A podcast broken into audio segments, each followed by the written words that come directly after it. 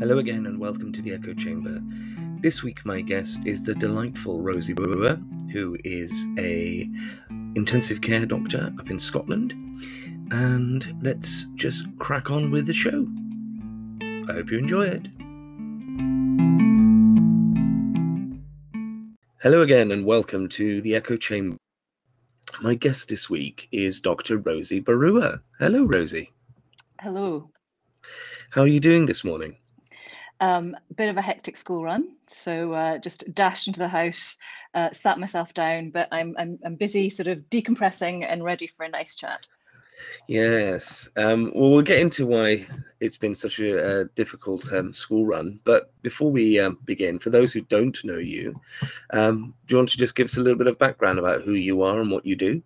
Yeah, sure. My name's uh, Rosie Baruah, and I am a consultant in critical care and anaesthetics in Edinburgh. And um, I've been doing that for nine years now. Um, and uh, yeah, on Twitter, anyone who follows me will know that I'm a big advocate for um, gender equity, and that's one of the main reasons I I became active on Twitter. Um, but otherwise, I'm a I'm a mother of one human child and one dog child, Petal, who's sitting at my feet and will hopefully behave throughout the duration of this podcast. Um, and like you, I am um, a keen vegan.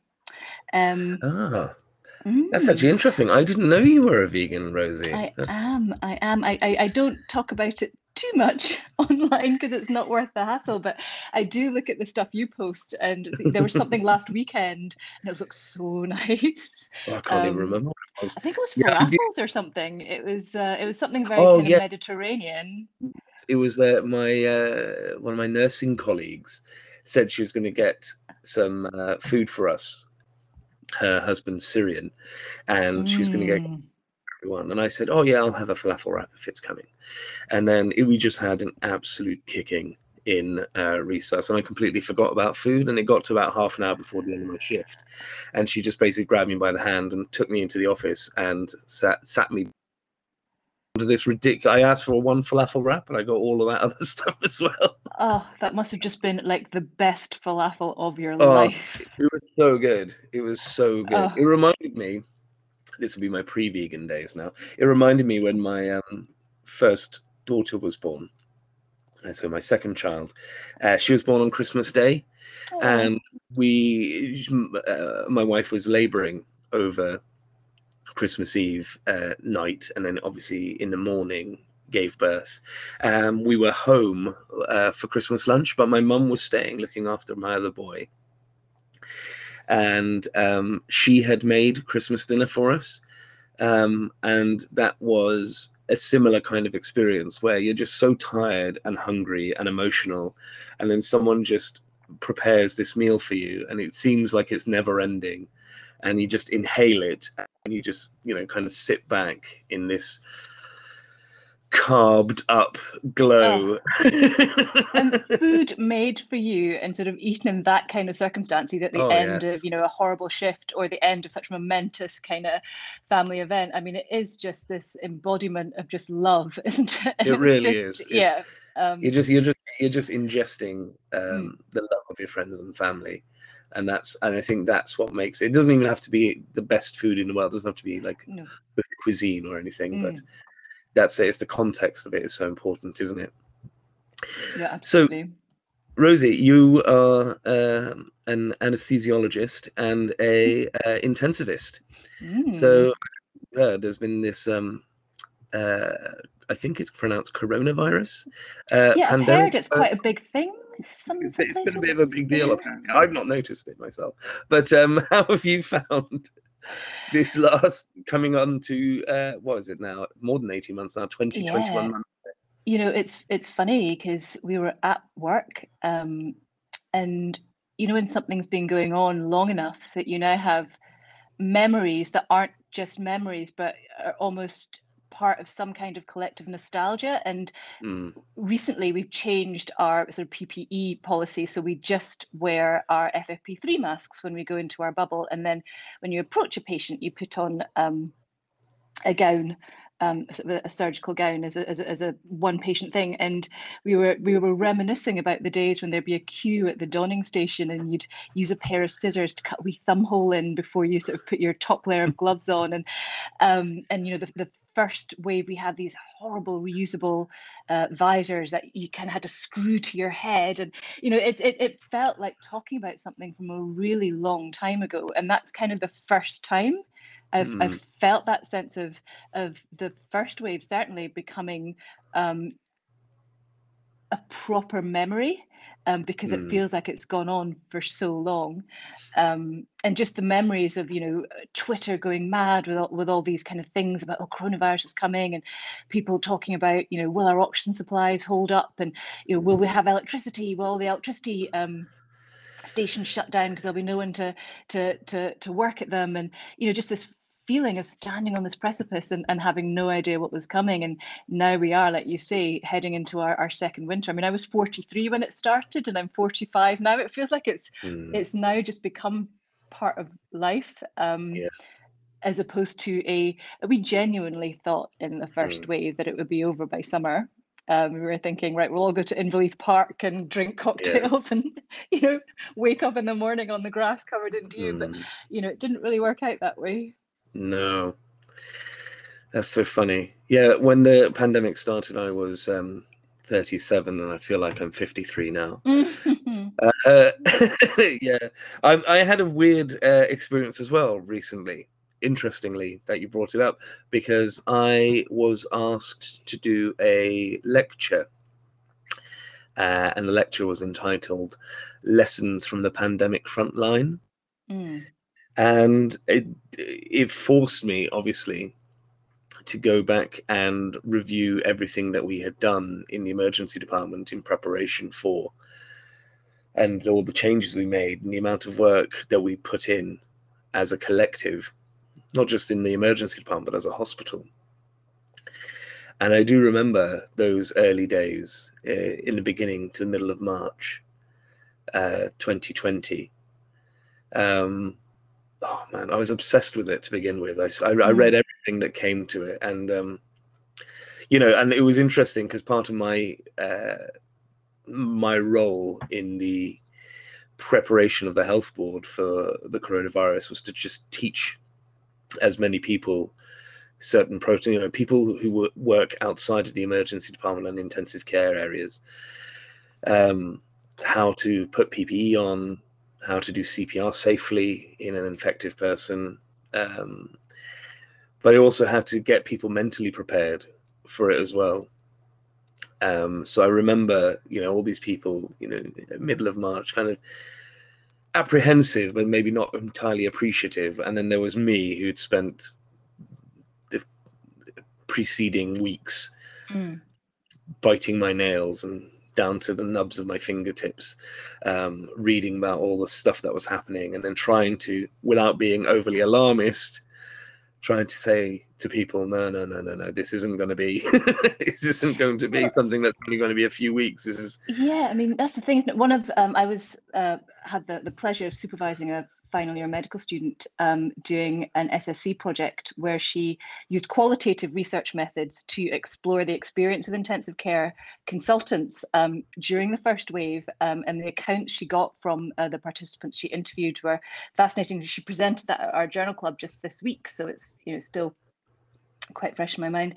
And it's exactly that. You know, we're so used to you know there there was MERS and it was going to be a thing mm. and then it never became a thing and then latterly there was Ebola and there was a lot of mm. um, stress about, oh, we need to don and doff um, faultlessly because that's when healthcare workers get Ebola and yeah. die. And there have been so many of these, not false alarms, because it's absolutely right that we should have a, a state of preparedness for these, these kinds of things. But with SARS CoV-2, again, you sort of heard these stories about something happening in China and thinking, oh, oh doesn't sound great, does it? Um, and it was only when it got to North Italy, you thought, oh, there's actually a reasonable chance it could come here. And then just mm-hmm. feeling that, like you say, rising sense of dread of, right, okay, well, this isn't going to be a drill. This isn't going to be just emailing no. your AMD with, oh yeah, here's our protocol for viral stuff. Yeah, not going to need it, but here it is. Yeah.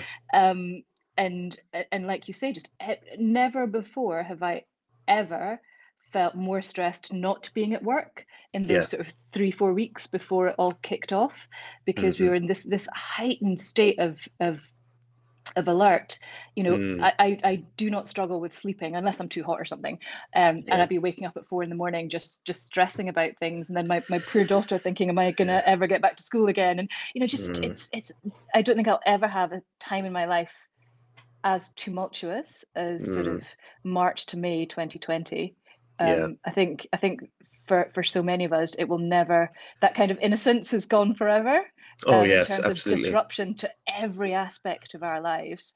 And I'm not sure um, what what would top that. I should probably shouldn't say that's tempting fate, but I'm not Yeah. sure what will top that. Well, uh, the only things that will top it will be worse pandemics. You know, uh, Ah. that, that's the thing, isn't it? I mean, I I remember talking to people about these kinds of things, and you know, everyone's just had. I think the problem with this kind of situation is it's very difficult to understand when things get beyond a certain uh, number and scale. Mm, People can understand like a single major incident, like to use a crude example, uh, but like a bomb going off. yeah. people can understand that. It's a single discrete event. There's many casualties. There's confusion. There's noise. There's danger. Um, but it happens. You encapsulate it and the casualties the emergency services the healthcare services everything can be quantified and understood Mhm. uh, you know because it's limited and but with something like this it was very difficult because you know if if we compressed everything down into a you know like a a, a two day period it would have been the wor- most catastrophic kind of event in the history of catastrophic events to healthcare but because it was spread out Yeah. thinly uh, over a period um, it made it more difficult to comprehend the, the, the, the just this ongoing stress that kind of low level Mhm. stress that constantly is is on in the back of your minds Yeah. you know if you had a terrorist attack for example like you and your ppe was putting on a putting on a bulletproof vest say and walking around that and then someone says oh well it's over now you take the bulletproof vest off Yeah, there's a discrete there's a discrete period of time, like you say. But this time, like literally every interaction you have is potentially a transmissible interaction. Mm, Every patient you see, every person coming in ill, um, could be COVID. You know, it's more difficult, I suppose, in the emergency department because we we have so many undifferentiated patients coming in. mm, to kind of presume almost everyone has it. Um, but it's just it- like you said, it is, it is a unique period of our um, careers, and it will be the defining period of our. We'll be talking about this until we're retired and until we're dead. In the, I feel quite sorry for like you know uh, medical students to be because and, and medical students right now because they will hear us like going on and on. Do you remember 2020? oh, I remember. Do you remember when we could just like hug each other and lick eyeballs willy nilly? I know it will be terrible, but yeah, it's just, and you know, again, I think um, talking about sort of uh, Corona nostalgia, it's it's it is one of these things that I I, I- I know. I hope you felt the same in, in your department, but in situations like like the situation we were faced with right at the beginning, um, as a team, we really pulled together. We were fortunate to have a team where nobody tried to run away in the other direction. Everyone sort of ran towards the the, the things we had Hmm. to do. Um, and it really did make me feel very fortunate to work in the in the team that I work in. And so, you know, of all the kind of um, little sparkling stars of gold in the otherwise very dark firmament of COVID nineteen, there are actually lots of them. Um, it, it's just it, it- it's it's really cheesy to say, but it's genuinely a privilege to work in a team where everyone puts aside their own sort of personal worries and just just comes to work and puts their best face on and goes for it. It's it's it's it's there's some very fond memories I have of that. Um, Oh yeah, I, I can I can second that absolutely. I think the way everyone eventually got together and the way that we all started pulling in the same direction and actually Mm. got things done. It just shows that actually, if you have a single vision, intent, then you can get things done very quickly. Um, you know, having worked in the NHS for plenty of time, you know that um, change can be glacial Mm. and um, and that's when it's going fast. But when this came about, and everyone had this kind of mindset that we need to get everything uh, in time for our patients and for everyone's safety. And I was again looking at looking at all the bits and pieces we did for the lecture. I was just trying to count up the number of hours uh, it would have been, you know, individual work hours that it would have taken to, you know, rearrange the department, move things from here to there, Mm. change where clinics were going, literally do some construction work as well, which we had to do. Um, and we went live with the MTC six months into the pandemic. Well, um, so you can imagine all the work that goes around that yeah. uh, you know, the whole major trauma network for South Wales was set up in that period. Mhm. So, um, not in that, but I mean, the work was done beforehand. We delayed the start. We went live, um, you know, just before the winter uh, because we kind of had to, because all Mm. of this work couldn't just um, step aside. And I was just reviewing it all and just going, my goodness, there was so much effort put in and it did give me a moment of pause to think about how hard everyone did work in that period and how humbling it is to be part of that organization that does that. Um, most of it through rather than Yeah. any other incentive. Absolutely. so yeah it's definitely an experience that was that's for sure. So rosie tell me then um because I, I have certain patterns and rituals that i have to go through um of a morning Mm.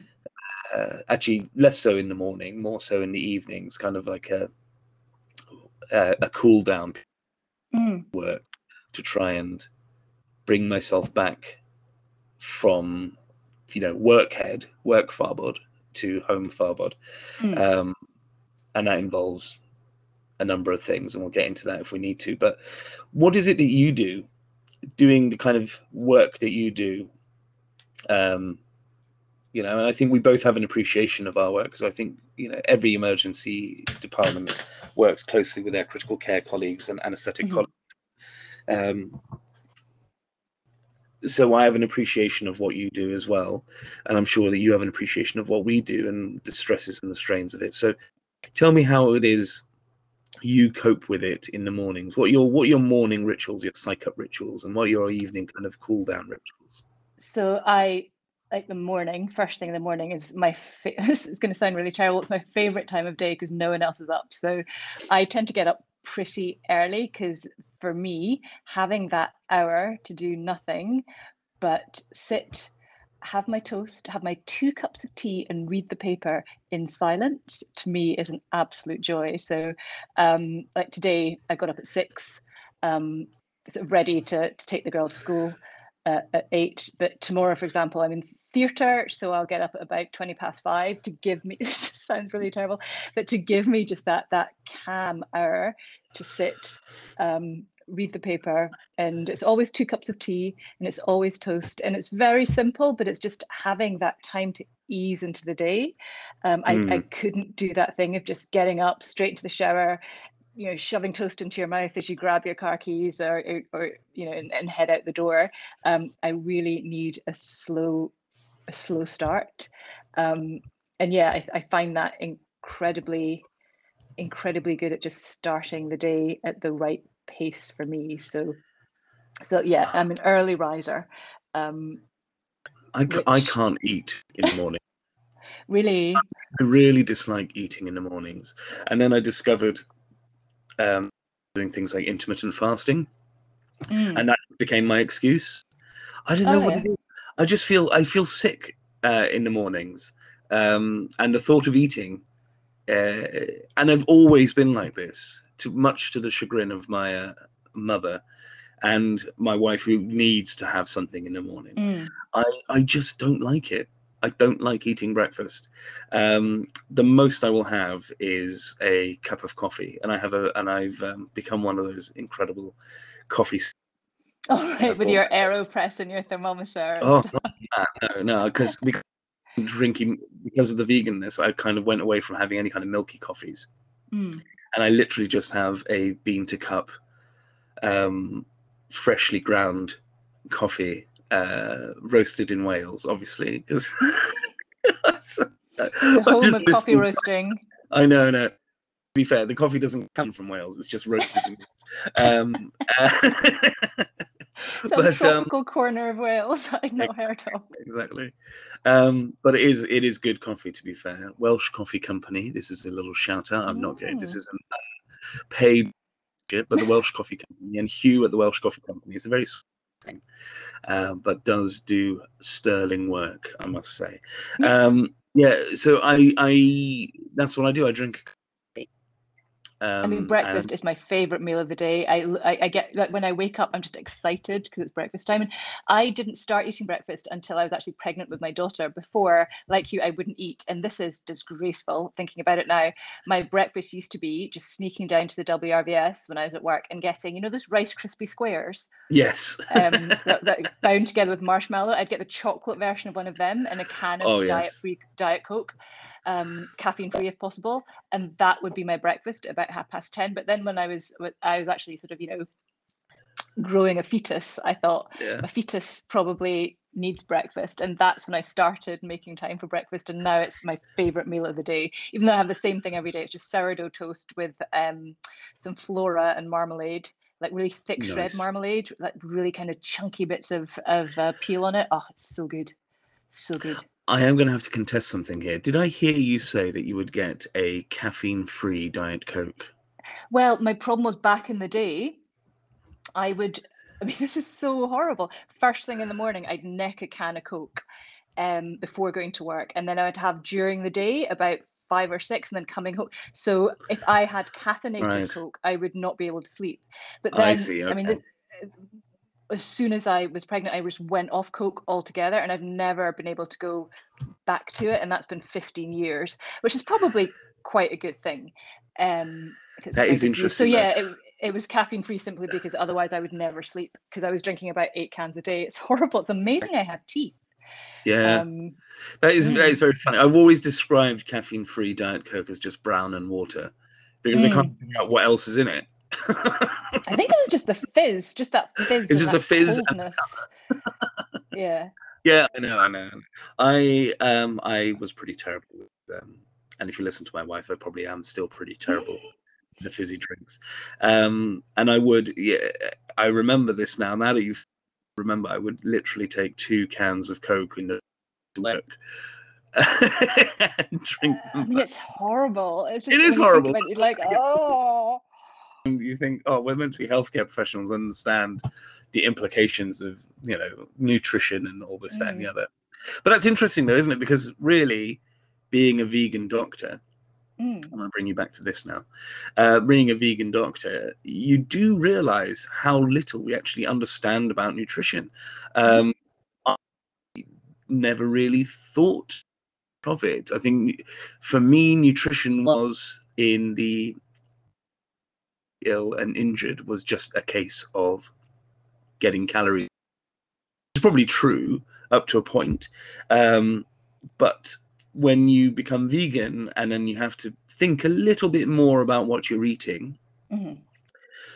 you realize, my goodness, I, I didn't know any of this. Mhm. I didn't. so, um, because you always get the questions, don't you? Um, about veganism. Well, where do you get your protein? Standard. Uh, what you know? Uh, what do you not drink milk? What about the calcium and Yeah. all of these? B12 though, you need B12.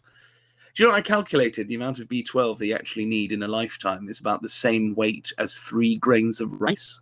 Really? That's how much it that's- is as weight. Uh, that fact. we yeah and for that people are insisting that we essentially have to kill you know how many billions of a Mm, year mm. we can get that but what's interesting to note about that as well oh, people are going to be switching off left, right, and centre. but um, uh, what's interesting about that that as well is that the whole point B12 isn't synthesized by human beings, or it's, but in fact, it's not even synthesized by animals.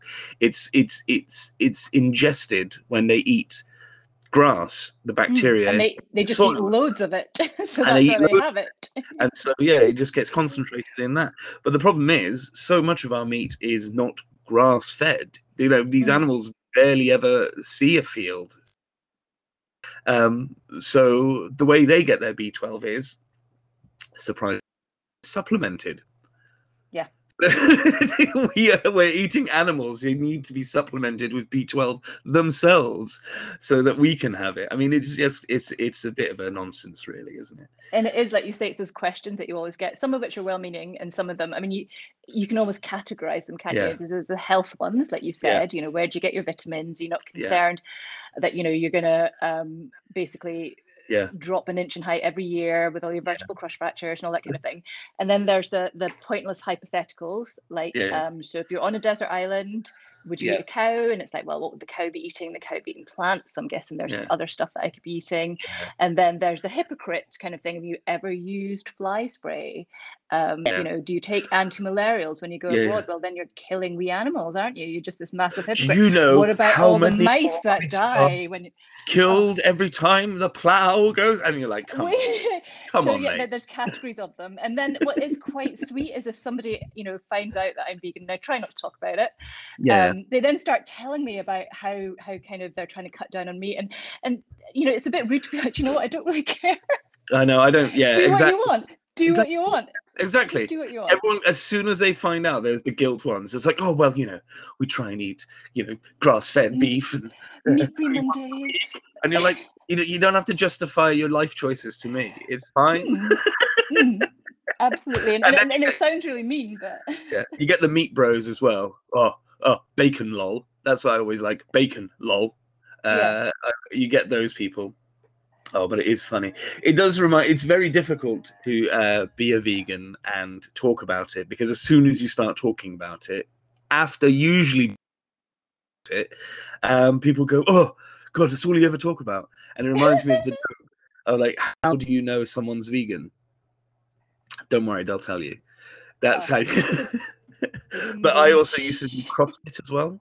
So um, I haven't been able to do it since the pandemic started. But um, when you do, when you're a vegan who does CrossFit, the real dilemma is what do you talk about? yeah, yeah. So tell me, um, so how how long have you been um, uh, vegan then? So properly vegan since just before my first birthday. So that's about five years now. But you know, it's it's funny. It would be really interesting to sort of find out from people who have adopted a plant-based diet. Um, ever since I was little, um, you know, my parents are Indian, so we always ate Indian food when I Mhm. was small, and so there's a lot of, you know, it's also it's very easy to eat vegetarian because you just just choose not to eat the meat dishes, um, because it's all sort of on the table and you take what you want. But I Mhm. never like if there was ever a gristly bit in meat or Mm. um, or in fish, I, it just really it, it really nauseated me. And I could never like if you were having lamb curry to me, it it, it wasn't lamb curry, it was a lamb in Yeah. curry, and I Yeah. could never make that separation, which you need to, I think, Mhm. from the animal in the field to the thing on my plate and that and i remember that from when i was really little and it drove my mum mental um you Mm. know um, because i would just very very picky about what i ate because the texture of meat was something that just just really nauseated me Yeah.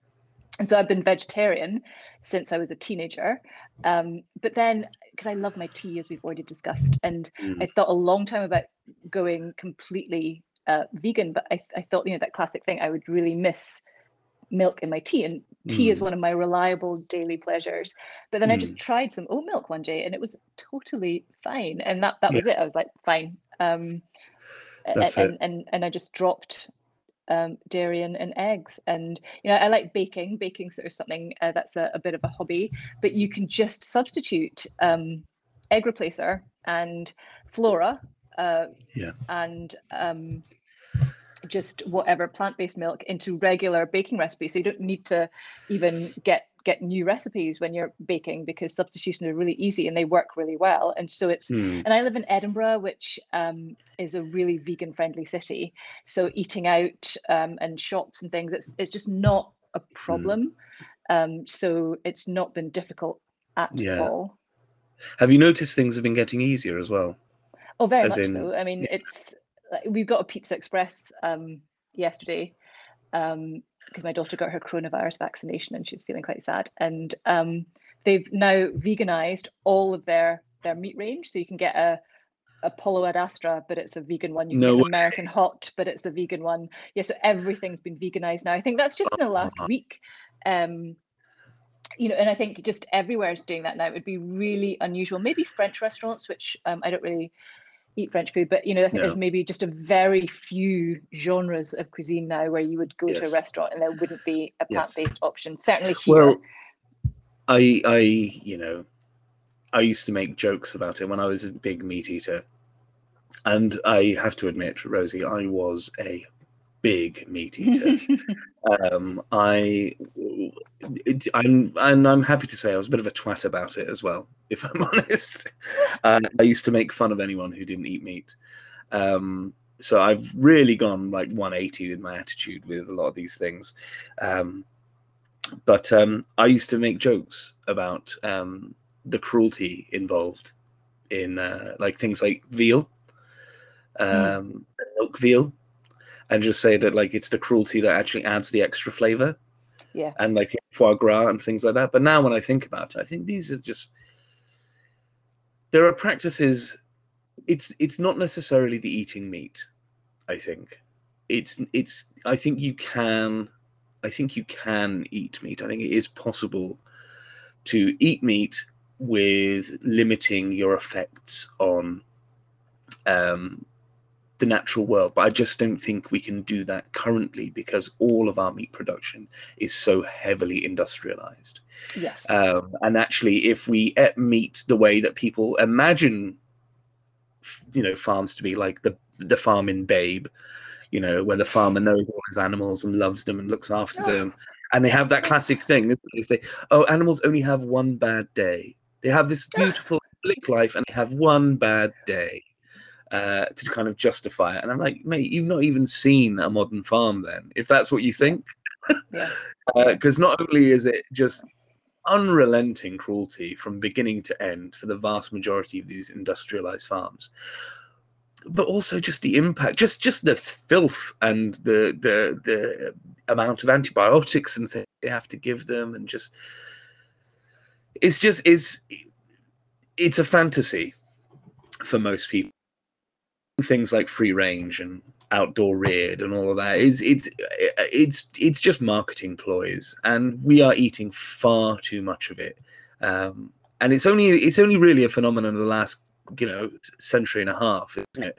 Uh where Yeah, these kind of industrialized practices came about because people didn't used to eat meat three times a day you Mhm. know and have these ridiculous things where you know like surf and turf and things like this where you just like have all sorts of different types of meat you know kings might eat like that um and they all had gout. like- not everyone exactly and it's this idea one should have uh should eat meat three times a day with each meal um topped off with a milkshake and i don't know some grated puffin or something then you know it's it's the only way to live and i go that's it's, it's utter nonsense and it's, it's it's very difficult to get people's heads around it so seeing how things have progressed over the last few years since um myself when I when I made the decision to go plant based, Mm. and I did it entirely for selfish reasons. I did it because my health was failing me, and Wow. um, at a, at a young age, and I had some you know some sort of autoimmune issues with my joints, and and it's all going crazy. And I, my doctors were telling me that oh you need to um. Firstly, I was taking anti-inflammatories every day, which was never a great great thing put you on some uh, disease modifying drugs. I was like, do you know what? There are other things I can do first. So I'll cut out dairy, I'll cut out the meat and see what happens. And it, it was for me, I'm not saying that this works for everyone, this is just my anecdotal evidence. For me, it was night and day. Wow. And, you know, I still get little flares. It's not to say that I'm completely better. But you know, going from taking anti every day to now maybe taking anti-inflammatories once or twice a year.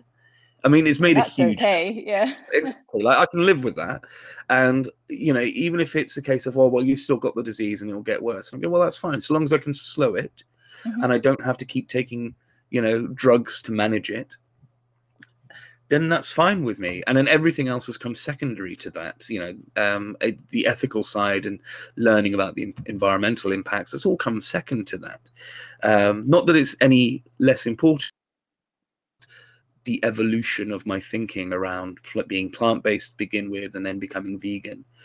Well, that's Um, really interesting that you distinguish the two because, as I said at the beginning, one of my interests is is gender in medicine, but gender generally. And um, I attended this online seminar. It sounds fascinating, and it actually was really fascinating, but about um, about gender. And one of the things was the gender of gender and veganism. mhm. And the term plant based is often used when trying to market things to men Mhm. um, because veganism, uh, as you've sort of alluded to, is tied up with the ethics of treating animals with compassion and treating them as if they are have the capacity for suffering. And so much of modern masculinity, um, from the sort of industrial ages onwards, is about man's the earth being man's dominion.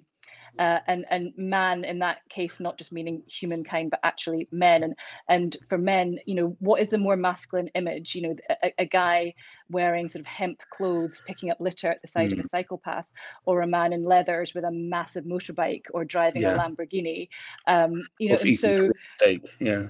exactly and so again you know meat eating it's a man at the barbecue and and it is such this kind of for, for, for a man to to decide that they don't want to eat meat is almost giving away a part of that masculinity and Mhm. one of the things that this lecturer was talking about is when plant-based foods are marketed towards men the packaging you know it tends to be in a black writing on a white background. It will tend to have a picture of, of the people Yeah. who are in charge of the company are often men. They'll have sort of um, sort of witty quips on the front. So it's all sort of allowing Yeah. men to sort of uh, to, to take on this plant-based diet and and this um Yeah, it's like it's like I, I, yeah, I'm eating, performance. Eating- I'm eating plant based, but my penis is still huge, so yeah. that's the important thing. So yeah no, I find it really interesting. I wonder if actually that kind of relationship between masculinity and meat eating is putting off a lot of men from becoming vegan because they're yeah, they're worried about how they will then have to justify it as if it will Yeah. somehow make them make them seem less masculine. yeah. Um, Have you know, seen- have you seen- Have you seen Game Changers? I've, I've not watched it, but I have Okay. heard about it. And again, it's will- all about sporting prowess. It's about how, sport and yeah, all Yeah. of this. But there's this very specific bit in it which is um, contest, uh, you know, um, controversial, uh, but it is very uh, where they take these three young men and give them a um, they, over two nights they put a, little measuring device uh, on their on their little willies to test how much um, they how big and strong their involuntary erections are overnight. Um, and they give them a meat-based meal one night, and then the next night they give them a plant-based meal. And uh, the, I, I won't give any spoilers away, but let's just say that the plant-based meal made them much more vigorous. Oh my and word. this whole bit, and I'm watching it going, oh, I can absolutely see why they've put this in. That's So, oh, dearie me. So crude. Dearie me. and it's Oh, a well. little bit insulting as well. Like I know, I know that um, that men, young men in particular, bring it on themselves. This kind of uh, this kind of um, typecasting of their behavior. Oh, there's a huge So amount of social pressure, though. You know, it's a huge amount of external social pressure. But if that Yeah. makes them feel a bit better about going towards plant-based diets, and that's I know, I know, I know, and exactly, and it's it's it's backed up with uh, semi-solid science. Excuse the pun. Oh, but uh, yeah, it's just very funny about how I, I was watching that and I was just thinking they would they would not do this um, if um, if this was a targeted at a female audience. This is Mm. very obviously targeted to a young male sporting audience to try and get them to understand that. And and to be fair to the sports news, they are very much down the route of you know eat clean, eat fresh, ninety five percent of your calories from plants, and um, you know so they they've been going that way for a long time anyway. Mm. Um, you know, and there's all these uh, incredible vegan athletes. It must be said, but again, a lot of athletes are kind of the term freaks is a bit harsh, but they are kind of physical freaks, uh, and they have genetics that uh, predispose them to it. So using like top tier elite athletes as examples, they're like, oh, if you just eat more broccoli, this is what you'll look like. I mean, that's not. It's a little bit disingenuous, um, but you know, if it gets more people on a on eating more plants, and my my thing was always never turning to people vegan, but to eat more plants. Yeah. Yeah. Just eat plants. That's all i want you to do. Um you know don't you, you can eat meat just try not to eat it every meal.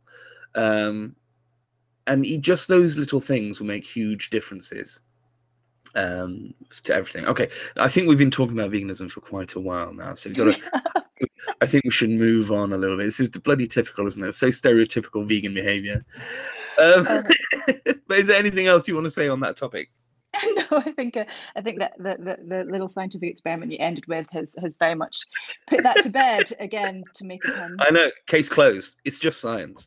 Yeah, so young men out there, um, get on your plant based diets. Rosie, Mm. tell me, do you watch anything in particular on telly? Do you binge anything? And if you do, Uh, what are you binging these days? So uh, I've just finished Vigil. That wasn't a binge though, because that was a that was a drip feed.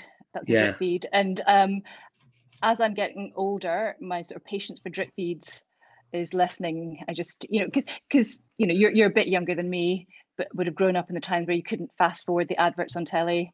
Um, Oh, you know you, you had to to just watch what was on when it was on. There's no on demand. And now I just think the world's moved on. So why are you making me wait? I know. time. I So know I'm- it's it seems now that the adverts it drives me bonkers. So why are there adverts? If I wanted something, I would just go online and get it. and buy it. Um, and yeah, this idea of drop dropping an episode every week. Um, you know, it's like Yeah. what, what something happens, and you know, I, I, I I know. can't watch it. And you uh, my children cannot get their head around it. I've Mm. tried to explain it to them. Like we're watching old series on um, Netflix, things we used and Disney Plus, things I used to watch, like Bears and Ducktales and things like this. And um, I was trying to get them to understand, like when they've watched their fourth episode in a row, because I'm just a terrible parent. Um, that like, oh, you would only get to watch one a week and it's just like, what, what do you mean? I go, well, we'd only get to watch it like once a week. And if you didn't see it, that's it. You've missed it. it. That was Yeah. it. Unless you were lucky enough to have a, a you know, video recorder. That was it. And they just, they, And, a, and a I- sibling who wouldn't spitefully stop the recording halfway through just to annoy you. oh gosh, behavior like that. Um, yeah, they just, they, they cannot, they cannot conceptualize a world where you can't just go on Netflix and just watch what you want, like then and there, and Mm. as many as you want, and just stop it and come back to it. And uh, they're, they're living the dream. So, how was Vigil? How did you find it? I heard that the ending Uh, was right. I've not watched it. um, I I liked the ending. I think you know I'm I'm all for endings that kind of end quietly. Um, I think it's quite funny all the stuff um, on Twitter and in the press from people who work on submarines saying how how incredibly unrealistic it is, and you think, okay, Welcome friend, to our is- world. uh, yeah, well, the, thir- the first submarine drama, you know, how long's Casualty been on the telly? You know, and we, we've been putting up with a lot. So, um, welcome to our world.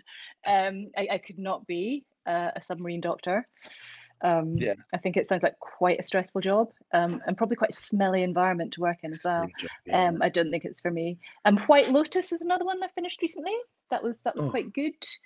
Um, on Now TV, uh, all about kind of well, it's about a lot of things, a lot of unsympathetic characters, but um, I think that sometimes makes TV more more challenging in a good way. You see, I quite um, like that. I quite like that. I Mm. like it when a show has multiple characters with very few redeeming factors. Yeah, Because one of my favorite shows on TV, and I've spoken about it before, is Archer. and the titular character is this guy called Sterling Archer, who's probably the worst of the lot, like a um, high functioning alcoholic, bit of a misogynist, uh, very funny, but not trying to be funny. Uh, but he it's is quite the funny. Misogynists often are quite amusing. Yeah, I I mean, he, he is, um, yeah. but uh, you know, it's he's the world's greatest secret agent. So it's, Mm. it's built on a, a very strong background of uh, misogynistic storytelling. I bet. But every other character, even the women, I mean, the women are very bad in it as well, um, and um, have very few redeeming characters. But I love them all. I love them because it makes them more real. Yeah. Um, because people are generally bastards, and not everyone, not you, Rosie, not anyone listening, Oh. but every- the rest of them. well, I think I, I, it, it just um yeah absolutely i think you know it's, it's it's great to watch things about people who are lovely but but terrible people are infinitely more interesting i think if i were to make one recommendation for the best thing i've watched on tv for ages um it's a netflix i think it's a netflix original series um that's their first commissioned korean drama called kingdom Okay. and it is excellent. It's set sort of in the medieval times, um, and it is ostensibly about zombies, but it's also absolutely not about zombies. It's about families, and it's about loyalty, and it's about greed, and it's about okay. courage, and it's about um, oh, it- it's it's just so good. And I think you know. Um, I think Bong Joon Ho, when he gave his Oscar acceptance speech, said something like, "You know, if you can just get over those quarter-inch characters at the bottom of the of the screen, a whole world of of cinema opens up to you." And I think this is absolutely the case with with this. Um, it's absolutely superb. And so I'll that whining in the look at that. background is my dog. Every time I'm on a call, I have to excuse the whining in the background. It's my To be honest, I can't dog. hear it. It'll come Oh, out in, in the edit, but um, I can't hear. I, I was a bit worried because my cat was going off on one as well. But, but yeah, the Kingdom is excellent. kingdom, absolutely. Mm. Talk we had about the um, you know, bad, you know, not bad characters, but like uh, non the more interesting characters. Reminded me of something that was once asked of Alan Rickman, the late Alan Rickman, who I Mm. love. Um, he was asked, I can't remember what show it was, but they asked him, so um, or I can't remember what it was. He was relaying this story. It might have been that this uh, a a child had asked him a question, and the question was, "Why, um, why do you uh, enjoy? Do you play bad guys uh, or bad people in your um, whenever you take a role? Why, why is everyone you play a villain?" And he goes, "I don't play villains. I play very interesting people." and it just, I mean, it just, ain't it the truth? Ain't it it, the is the truth? uh, every character like the best. The Robin Hood movie was it Prince of Thieves? Mm. Isn't Robin Hood and his American accent? It's uh, it's Alan Rickman and his uh, Sheriff of Nottingham. cancel Christmas? Cancel Christmas. I'll cut his heart out with a spoon. Why, why a spoon, cousin? It's blunt. It'll hurt more, you idiot. I, I love Alan Rickman so much, and I'm I, I apologize to any Rickman fans for my awful, awful uh, impressions, but uh, it's done in homage and done with love. Rosie, we've been chatting a while now. um, is there anything in particular you want to talk about? Ooh, is there anything? I think a lot of, I mean, so much the last 18 months has all been Corona, hasn't it? And I know that Yeah. one of the great things about this podcast is we try not to speak about medicine, but for us as healthcare workers, you Yeah. can't speak about lockdown the way that non-healthcare workers can when they talk about oh, what did you do to keep yourself occupied during Yeah. lockdown and how did you fill your days and what hobbies did you acquire i mean there's one thing i did acquire actually and one thing about lockdown, as you'll remember, is driving to work. If, if you do drive, every yeah. day felt like driving to work on Christmas Day. Uh, yes. You know, the streets were just, and so the one thing I did acquire in terms of skill is being able to reverse into a parking space, which I oh. never wanted to do before because you'd have people waiting, and you yeah. know, there's nothing that makes me more sweaty than trying to do a maneuver in busy traffic. So. Uh, yeah it's a bit of a random thing to share but yeah my my one lockdown skill acquisition has been uh, reversing into car park spaces. And I learned to drive as an adult. I was 27 when I passed, and so I'm not the most confident driver. I think you need to start when you're a teenager and you're you're fearless or you don't expect it to be hard because it's something you see your mum doing all the time. Yeah. Um, but when you're 27, you're aware that you're driving this metal bullet that could kill you or anyone else with a, a moment's poor decision making. Um, yeah. And so learning that lockdown skill, it's it's it's it's uh, every time I reverse into a space now, I'm, I'm just I just smile uh, with, with the happiness of having of having had the opportunity yeah. to develop this. That's um, pretty good though, because actually I think if you can, I think you should always uh, reverse into those spaces.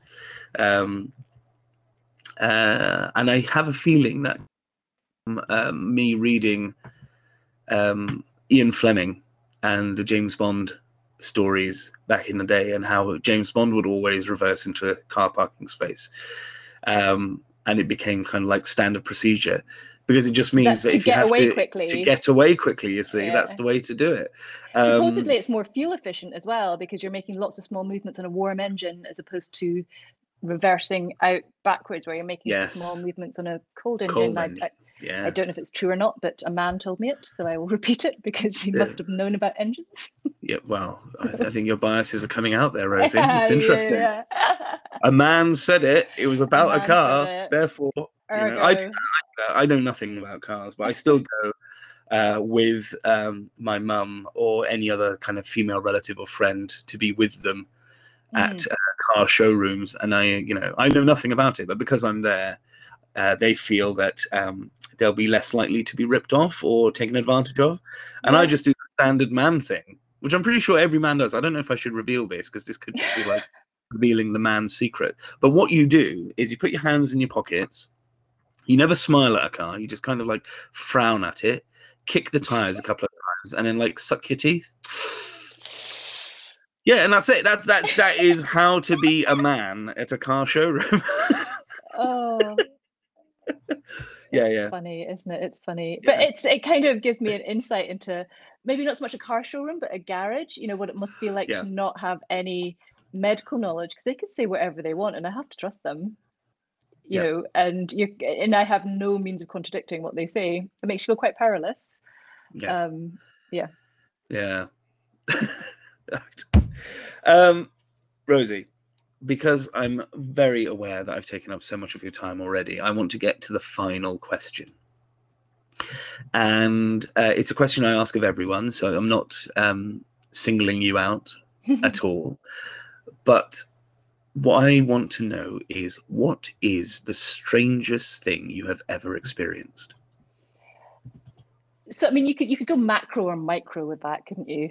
Um, you can take it any way you like, and you can give me multiple stories as well. You don't have to be a single. Yeah. I still think you know you have transition points in your life, don't you? So, you know, uh, going to school and then going to university and then you know starting work or having a baby or whatever. I think nothing in my life will be stranger than I grew up in Glasgow, and when I was 18, I moved to Edinburgh to start university, and I've never left because it's lovely here. I don't know if you ever visited, but but oh, I've been to.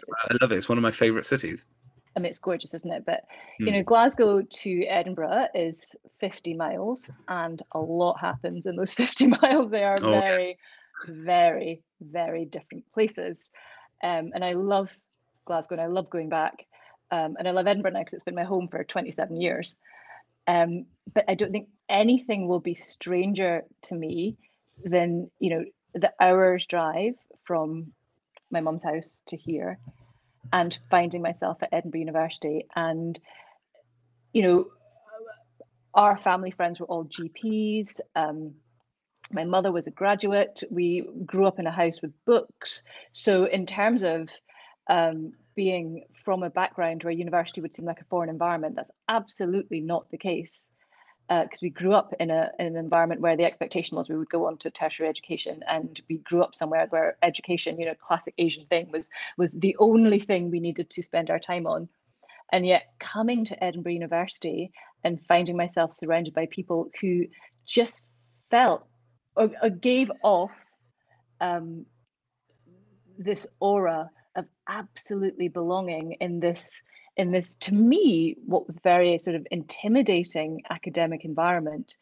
And you know i had just not prepared myself for that. You know i'd met the entrance requirements. I'd been to the open day. I'd i'd passed my exams. I'd got in and yet felt absolutely out of place. It was the weirdest weirdest thing thinking how on earth am i going to spend five years here um, i don't think i've got a particularly strong scottish accent at all and yet every time I opened my mouth, I, I thought I sounded like Rab C. Nesbitt. Um, it was extraordinary. And um, again, you know, I, I am not the tallest person in the world, but everyone from, from the southeast England all seems so tall. I was just this this really short, incredibly Scottish, sort of strange presence, even though I was only 50 miles from from where I'd grown up. Um, and so I think coming to Edinburgh University and starting starting here, I don't think I'll ever have a weirder sort of fish out of water experience in my whole life. And so it does make me think, my goodness, if you come from an environment where university is not part of your, your family's expectations for you and nobody from your wider social circle has been to university or is, is, is now working in a profession, how do you thrive in that kind of environment? It must be exceptionally difficult. Um, and Edinburgh, I know, is a very particular university that attracts people from a certain demographic. So I'm sure there are other universities where that experience is not going to be the same. But but yeah, in terms of just looking around and thinking, what? Yeah. I think I think yeah, me uh, and, and it's kind of overrepresented in my memory right now because Edinburgh's starting back um, at the moment, and so we're seeing all these students coming back to university, yes. and it just takes me back to to autumn 1994 um, being dropped off in my halls by my mum, uh, just thinking, what am I doing here? Uh, this place is not for me. Yeah, That's nothing will be weirder. Yeah. Being a Scot, fish out of water in Scotland. Well, a little bit, a little bit. Yeah. It's quite strange. Um, it's, so I don't know where you went to university, and if you felt, you know, I went to university in Cardiff, mm. and um, I, yeah, uh, we have left briefly, but mm. uh, you just stuck in the valleys now, and I love it here. I must say, um, I still can't do the accent after how many years. It's I, a difficult one, though. It's, difficult. difficult one. It's a difficult one, and it's very difficult to not get immediately offensive with it. Um, but uh, I mean, I, the way the way I do it, you see, is I, I turn into Tom Jones. That's and, uh, good. I've met Elvis, you know. that's, that's really good. But are you limited to just a few key phrases, or could you oh, like yes. do handover in that accent, like the whole well, thing? I, I, could, I could, I could try, but uh, I, I, it's already, for me, it's already going off. Like, like this is just wrong. I'm just going to stop before I'm evicted and uh, from Wales. Um, but it is very funny that um, you say you don't have an accent because because you don't really have much of a Scottish accent. But it, it became a. Uh, it, I came across a very lovely Edim- Edinburghian gentleman uh, when I was last there, and we were having a wee dram of whiskey, and um, we. I, I, think it would be fair to say that we were both um, quite warm in the belly uh, by this that, point. Yes. and uh, uh, and uh, and I said in like in a moment of you know uh, overly being overly honest i said i said to him you know i i really love the your accent sir i think i think you have a really lovely melodic edinburgh accent and he was taken really aback and but yeah very very sudden the, the mood changed immediately and i thought i was giving him a compliment and he goes to me young man i've been told that i have no accent at all And I was like, fair play, fair play. I will not mention it again. That's funny. That's funny. Um, so yeah, I didn't realize it was a it was a thing, but there we are. and it's Um, the words. It's the words that I remember um, asking somebody in my halls. Oh, can you remember what day we, you, you put your buckets out? Um, and they're like, I, I don't have a bucket. And it's like, no, you do, you do that thing in, under your sink. yeah, Because you mean the bin? it's like because we call bins buckets. buckets. Um, if it's like a waste paper bin, it's like put it in the bucket. yeah, Um, yeah, and, and ending sentences with but. I think I've lost that. Um, Yeah. but it's a very Glasgow thing to end your sentences with but, and you find that people would, would pause and wait for Yeah. the next bit, and you're like, Yeah. no, that's it. I've actually finished. you can talk now. Um, yeah, yeah. oh dear, the idiosyncrasies. I love it. Yeah. I love it. Um, Rosie, it's been an absolute pleasure talking to you. Likewise, I, I feel like we've gone through quite a few topics and yet managed to not really speak about anything, which is kind of the uh, the whole point of this podcast, isn't it? Is to try and uh, have a have a chat, get to know each other a little bit better, because Twitter is very limited, and that was the whole reason for this podcast was to try and get to know these people that are, are tweeting. And I'm very pleased to say that I have thoroughly enjoyed speaking to you. Likewise, it's been it's been on a wet on a wet and rainy Monday morning. It's been an absolute ray of sunshine. thanks again for coming on um, and we'll hope to see you soon Lovely. Thank you again for asking me.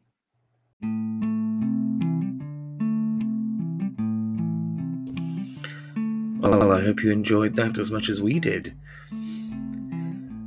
that was your latest episode of the echo chamber i've been your host at emergency pod and my guest was dr rosie baruah and you can find her at on twitter at rosie icm Join us in a couple of weeks when we have another great guest on. If you want to support the show, please go to buymeacoffee.com forward slash the echo chamber. See you next time.